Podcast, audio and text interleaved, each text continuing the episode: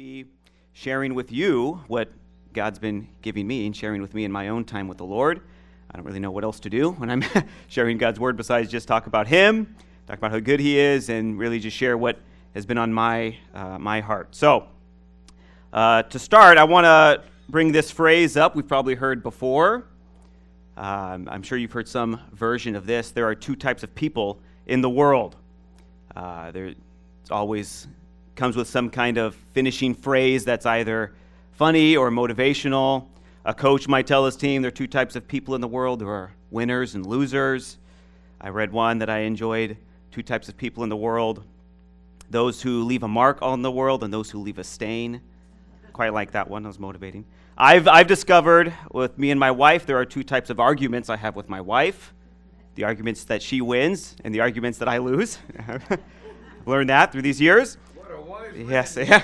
You know, I will say I did. I do remember winning an argument, an argument before. Um, but even when we looked at the tape and we had our little post-game meeting, we agreed that there was no reason I should have won that argument. She, she had all the uh, she had all the ammunition she needed. She really fumbled it at the goal line there. But uh, we take those. We take those as husbands. Um, in Philippians, uh, Paul brings up a similar thought. I think he brings up that there are two types of Christians in the world. As I've been going through the book of Philippians, it's really just been speaking a lot to me, just a lot of passion, a lot of joy, a lot of hope. But really, it's a great book, a short little book, just about 100 verses total, but there's so much in it. And so I want to just share one little phrase from Philippians chapter 3. If you have your Bibles, you can turn there. If not, I'll have the verses up here for us. But in Philippians chapter 3, I think Paul outlines two types of Christians there are. Um, and I want to just look at that. So let me read the verse out to us Philippians 3, verse 15, and I'll kind of uh, expound on it just a little bit here. He says, Let us, therefore, as many as be perfect, be thus minded. And if in anything ye be otherwise minded, God shall reveal even this unto you. As I was reading, I just sat on this verse for a little bit, and one of the thoughts that I settled on was okay, Paul's telling, us there are two types of Christians. He uses the phrase there are thus minded Christians and otherwise minded Christians. Basically, he's saying there are Christians who think like him, act like him, and agree with him, um, and then there are Christians who don't. So this morning, my plan is hopefully just to get a great definition and get a lot of clarity on that type of Christian that Paul is talking about here. What does it mean to be a like minded, a thus minded Christian, uh, the way Paul says it here? Uh, we're going to go back into chapter 3 of the book of Philippians to kind of get his explanation of it. But before we jump back, I want to show us from this verse to be thus minded, to have that same mind that Paul had. That type of Christian, he says, is a perfect Christian. He says, as many as be perfect be thus minded. If you study your Bibles, you know that that word perfect maybe doesn't mean perfect the way we would use today. Uh, it more uh, closely would resemble our word mature or complete. And so his thought is if you want to be a mature, if you want to be a growing Christian, if you want to be a complete Christian, lacking nothing, then you need to have this same mindset. You need to be this same type of Christian. So that's what I'd like to look at this morning. What is this type of Christian? We uh, won't spend too much time looking on the other, uh, otherwise minded, uh, just knowing that it's the opposite. It's different than the, the type he brings up uh, in chapter 3. So let me, uh, let me bow for a quick word of prayer again. I know we already did, but I'd like to do it again. And then uh, we'll just look through chapter 3 and find out what does this type of Christian look like? How can I be this type of Christian? So let's go to the Lord. Lord, I thank you uh, Lord, again, thank you for this chance that, that I have to get into your word. Uh, Lord, I thank you for the help that your word gives us, the truth that it gives us, the reliability of it. So, Lord, I ask that you just meet with us this morning. Uh, Lord, use me this morning. I need you this morning. I, I've needed you in preparing this lesson, Lord, and I need you in giving it to us this morning. But, Lord, I know that we need you to receive this truth. Uh, Lord, as your people, help us just uh, have discernment in, in taking this truth and applying it to our life. Help us become more and more like you. We love you, Jesus. Again, just meet with us this morning. We pray this in your name. Amen. Amen. All right, so breaking down, what is this type of Christian, uh, thus minded Christian, a perfect Christian, a mature Christian. Uh, just a few points I want to bring up. First, I want to look at this. This type of Christian that Paul is bringing up, a like minded Christian, is the type of Christian who chooses nothing over Jesus. This person, this type of Christian, chooses nothing over Jesus. Back up in chapter 3, uh, let's start in verse 7. The beginning of this chapter, Paul really kind of gives us his, a little bit of his background, some of his struggles, some of his achievements, some of his strengths, some of his weaknesses. But then he jumps in verse 7 and he says this He says, What things were gained to me? So maybe all those successes, all of those achievements, all of the value that I found in this life I lived without Christ, those I counted loss for Christ. Yea, doubtless, and I count all things but loss for the excellency of the knowledge of Christ Jesus my Lord, for whom I have suffered the loss of all things, and do count them but dung, that I may win Christ. I love verse 8. I love the emphasis and how firm and uh, passionate Paul is about this thought. Really, he's using a lot of words that, uh, that show that to us. Doubtless, he says, I count all things. There's nothing that I found that when I compare it to Jesus looks anything less than dung, he says. There is just absolutely no value I found in anything else. There's nothing that he puts over Jesus. As I was studying, I was reminded, I think that so many people, they come to know the Lord with this realization. I've heard so many testimonies that resonate with me about people who've really they come to know Christ personally uh, just fr- from this exact thought. They just have found nothing is satisfying, nothing compares.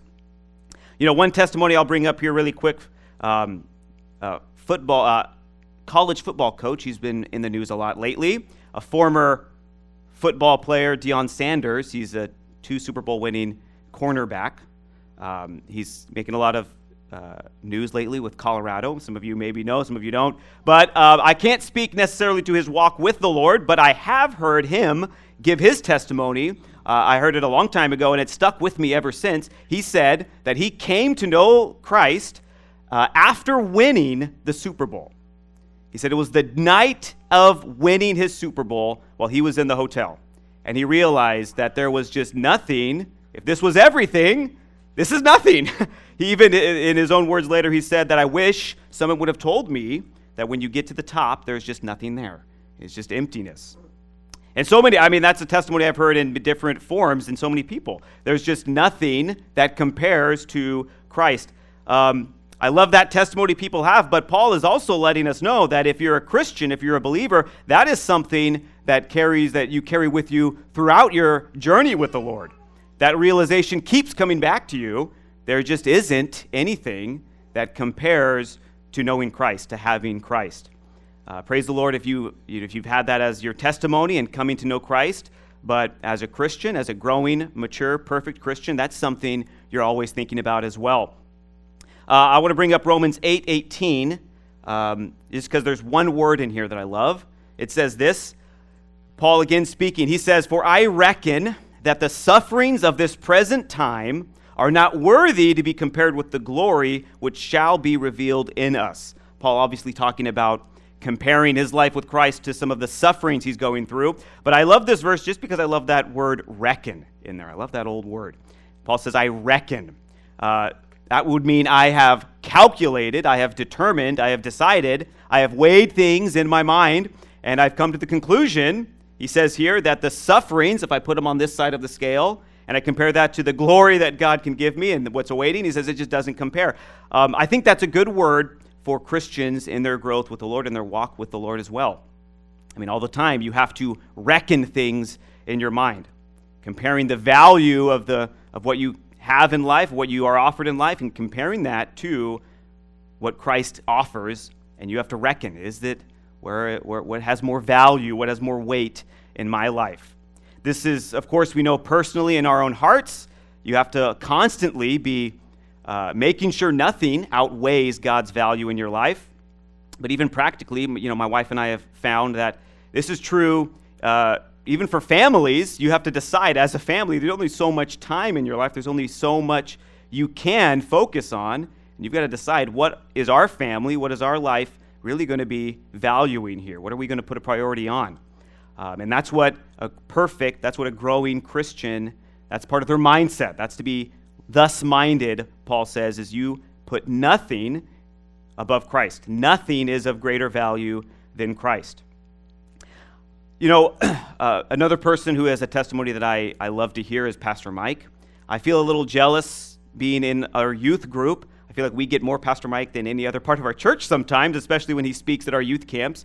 Um, I didn't mention this to him because I didn't want him to maybe get uh, self conscious or, or think differently, but I've noticed this past couple years, every time Pastor Mike gives his testimony and he talks about his life, and I'm, I'm grateful, especially uh, with our young people, of how honest he is with his testimony.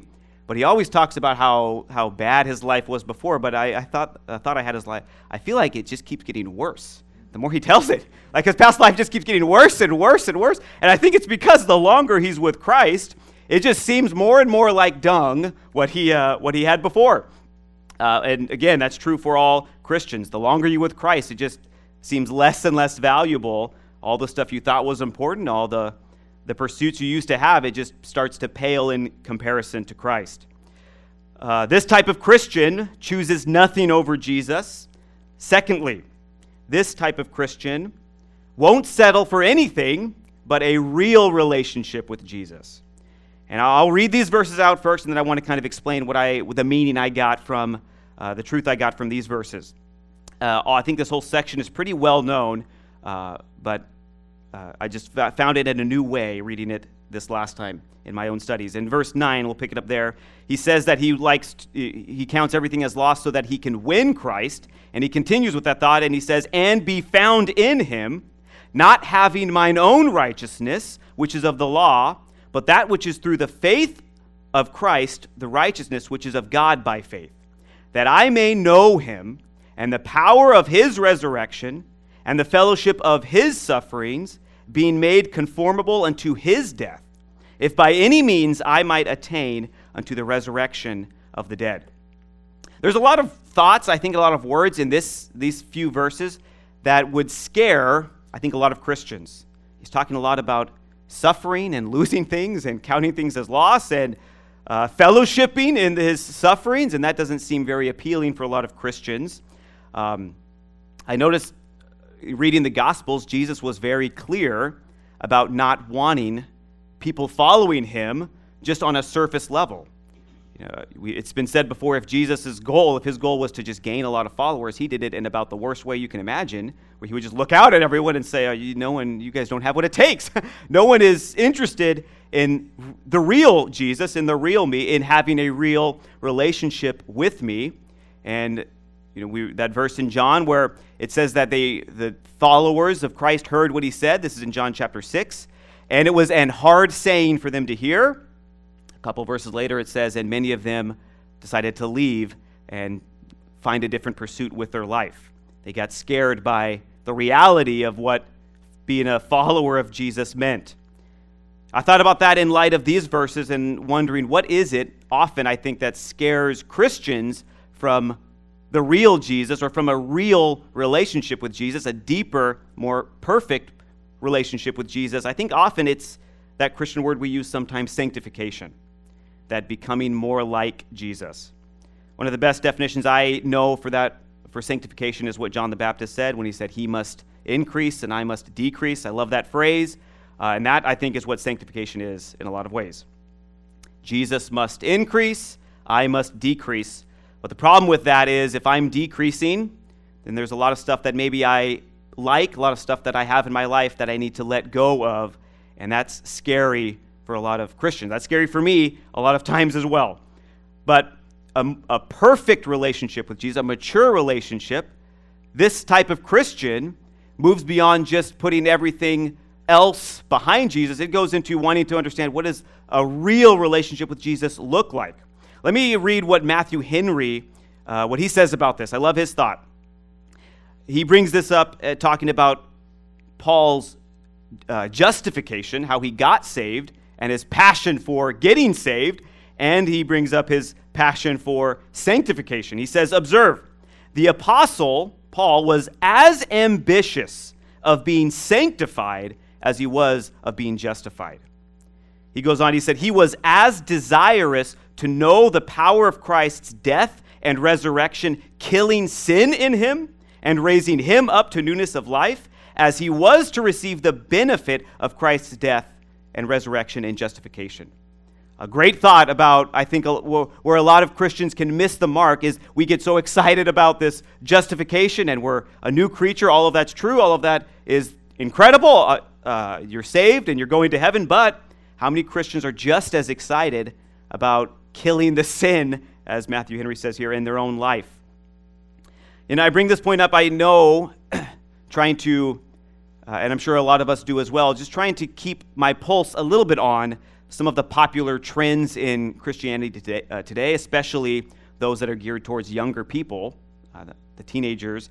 And there is a big push. I know there's always been, but it seems now on social media just coming even more and more. There's a strong push uh, for modern churches really to, to identify and glory in Jesus' death and resurrection and what that means in your life, but not so much as identifying in that, if that makes sense. They want to claim it, like, yes, I, you know, we were saved, but the next part of that uh, seems to be going by the wayside. Uh, so many churches will uh, preach and offer you a Jesus, really, that's kind of made after your own image. What, uh, what kind of things do you want to be okay? Well, that's, that's that Jesus is okay with that as well. Uh, you know, there's a, a little story that I hope makes the application that this morning, but in Acts chapter 13, there was a character that's, that I've always remembered ever since I read him for the first time. Um, his name is Bar Jesus. Let me read really quick, and then I'll make the point at the end here. In Acts chapter 13, verse 6, the apostles were going out telling people about Christ.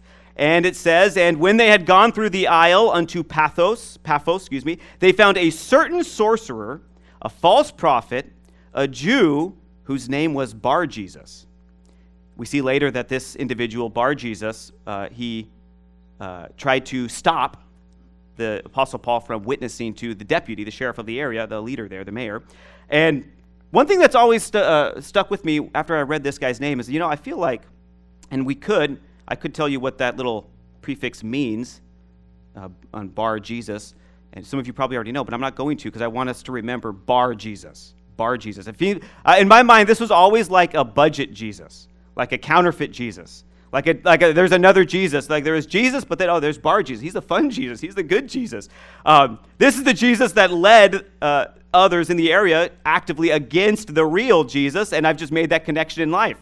Uh, where I see, okay, so many people, so many teachers uh, preaching, but like, that's not the real Jesus. They're, they're giving us like a budget Jesus. They're giving us Bar Jesus. They're giving us great value brand Jesus. Nothing wrong with great value. We, we, I use that as well. But I want the real Jesus. I want the real thing. Uh, I don't want to miss out on the real Jesus, settling for a version of Jesus that I want to make myself. Of course, you know, Paul makes the thought in Philippians why this is such a big deal, why we need to, why we should, as perfect Christians, want to fellowship in the suffering that Christ had and in the killing of sin in our heart and the raising to newness of life. And it's exactly for that reason. If we don't identify in fellowship and allow Him to kill the sin in our life, we miss out on the resurrection power, the newness of life in our own heart that Jesus wants to bring. Uh, that's, that's as Christians, we identify in His death, but praise the Lord, we get to identify in His resurrection and power as well.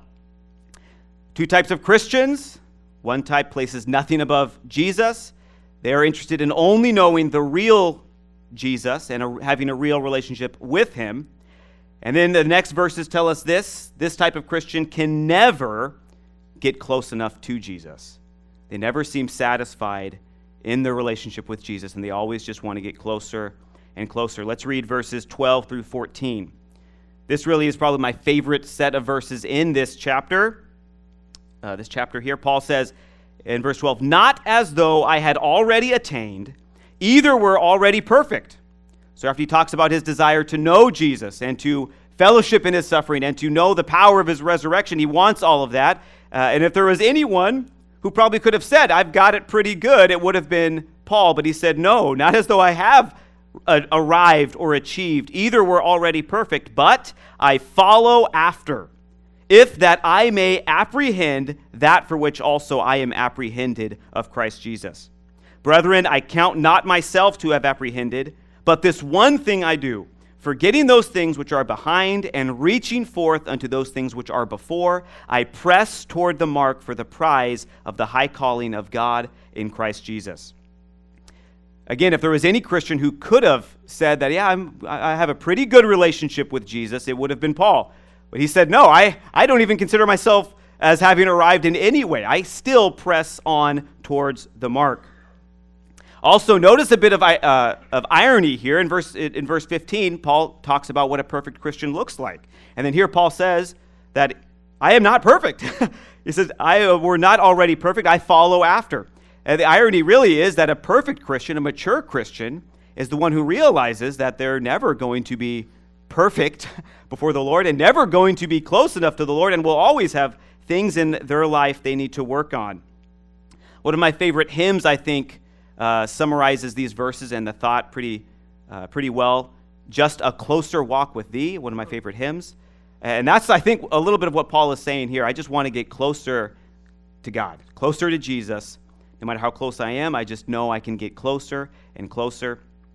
I want to just make a few little thoughts, a few notes that I kind of jotted down as what, do I, what is that kind of Christian, that type of Christian? What, what do they look like? Well, this is the type of Christian uh, and, and, these are the type of Christians that I look up to the most the ones that say, you know, I can read, they read the same verse, the same passage in God's Word, and they get something new. I'm sure that's a phrase you've heard, and uh, maybe you've experienced that as well. But that's that desire of just always wanting to get closer and closer. You can read the same thing in your Bible and get something new.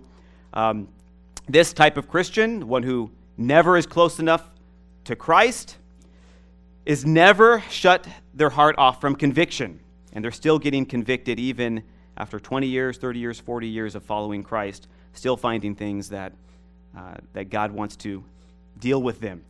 Uh, this type of Christian loves sharing with others and loves being involved with others.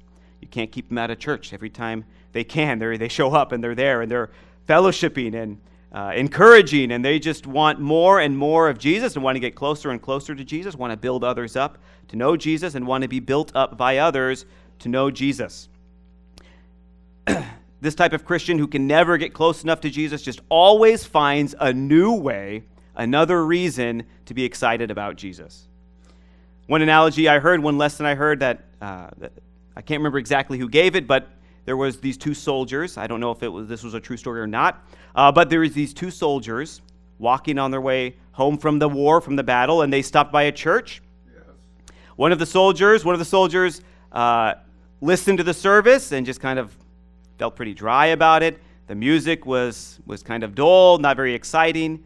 And I mean, everything, the people there didn't seem that friendly or nice or anything. And so then he walked out and he looked to his buddy as they were walking out and he said, What do you think of that? That was what do you think of that service? The other soldier said, Wow, that was incredible. The music really ministered to me.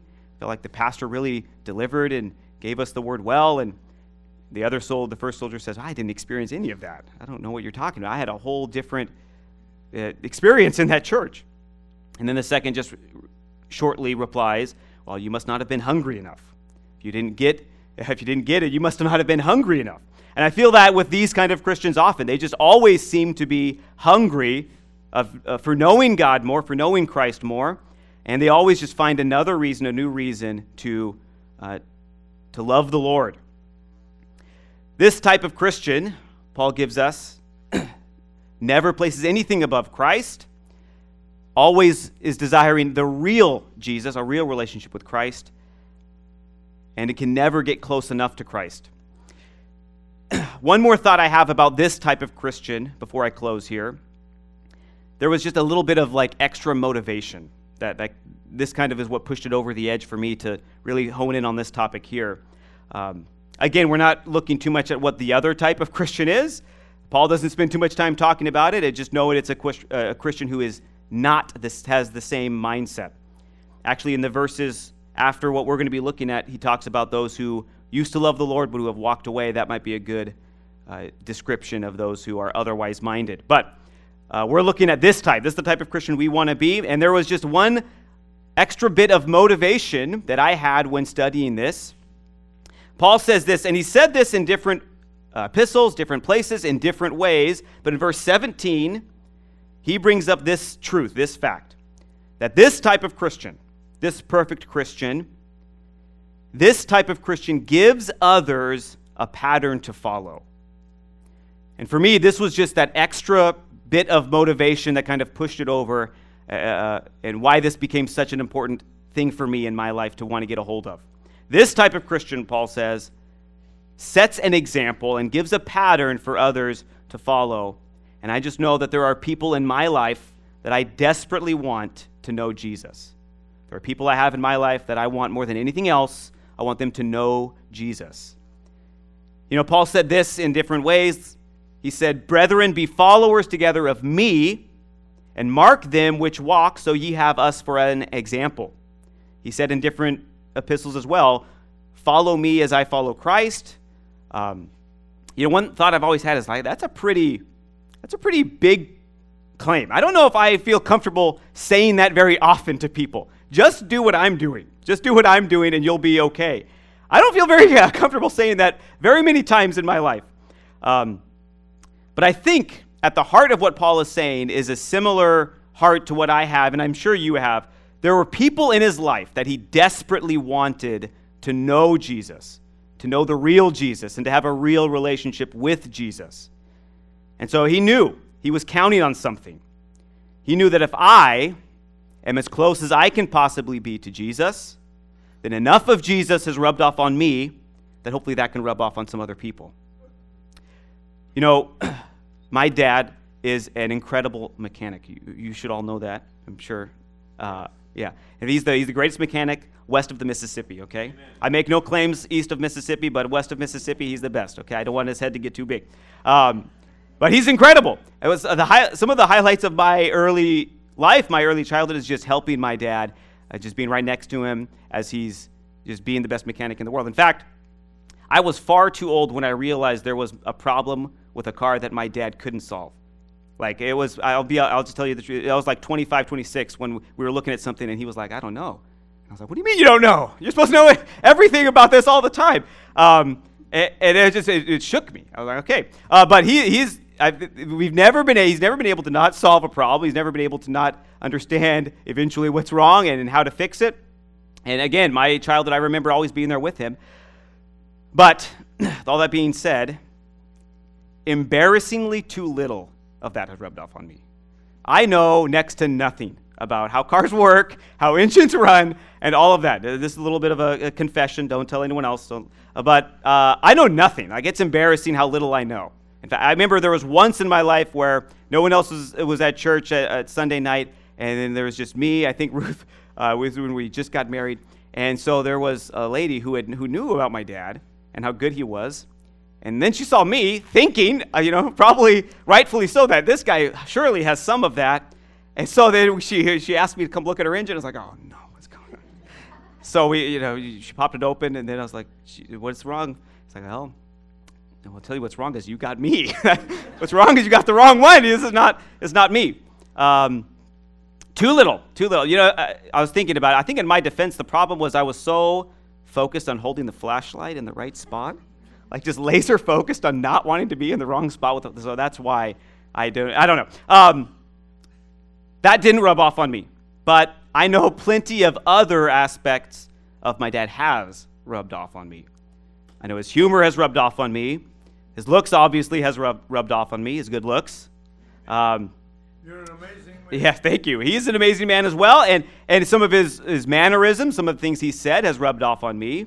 Of course, we know that's just because I'm his son and I've been close to him and grew up with him. And, you know, I was thinking about this, and it's true, I think, for every one of us in some capacity. Every interaction that we have with each other, every interaction I have with you, I'm not only interacting with you, but I'm getting a little bit of your dad. I'm getting a little bit of your mom. Uh, if you've been married for a long time, I'm probably getting a little bit of your husband, of your wife. Uh, that you've picked up as well. It just happens when you are that close to someone for that long. Uh, I see it also, Pastor Luke mentioned I'm, a, I'm able to teach the, the preschoolers. I see it there all the time. I've had a couple hilarious interactions where uh, I had a little kid who's, that Mr. Jon, that kid's really tipping me off. I was like, oh, that's your dad. Your dad would say, ticking you off. I had to correct it. It's not tipping you off. Uh, that kid's really tipping me off. And then this happened just a couple months ago, or excuse me, a, couple weeks ago, uh, where a little girl, she's like, we need more toys in here. So we can't have more toys. She's like, why, is it the taxes? I was like, yeah, yes, that's your dad. That's your mom talking there. Yes, it is the taxes. That's not in Biden's America. We can't get new, uh, we can't get new toys. But all of that, their parents, their dad, their mom has rubbed off on them. Um, I, I trust you see where we're going with the connection. Everywhere you go, every person you interact with, you're also bringing those who are closest with you. And Paul's gamble, I don't want to say gamble, his, his, his thought was that if I stay close enough to Christ, and if I am as close to Christ as I can possibly be, I know, but there's no other option, but some of that has to rub off on me, so that when I am interacting with others, some of Him can rub off on them. You know, I'm thinking and applying this in, in our life, in my life. You know, you are uh, you're a parent, it's in the thick of it with all these little kids running around you. That's where we are in life right now. But I thought, you know, how much these little kids need to experience the joy of Christ, the patience of Christ, well, then, then I, as dad, need to get as close as I can to Christ so that some of that can rub off and they can experience some of that. You have a teenager who is just going through a lot. Communication seems to have shut down. You're not sure how to get to their heart and get to the problem and get them to open up. Well, mom or dad, you need to get as close as you possibly can to Christ so that some of him can rub off on them. You have a coworker and you're wondering, am I a light? Am I a witness? Is it working? Are they getting anything? Well, again, just get as close as you can to Christ, and some of him will rub off on others. It's just the way it is. Paul says to be a perfect Christian means you choose nothing over Christ.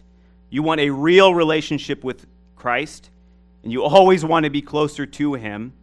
And then, by God's grace, Paul mentions, and the Holy Spirit has confirmed, that that makes you available for others to follow.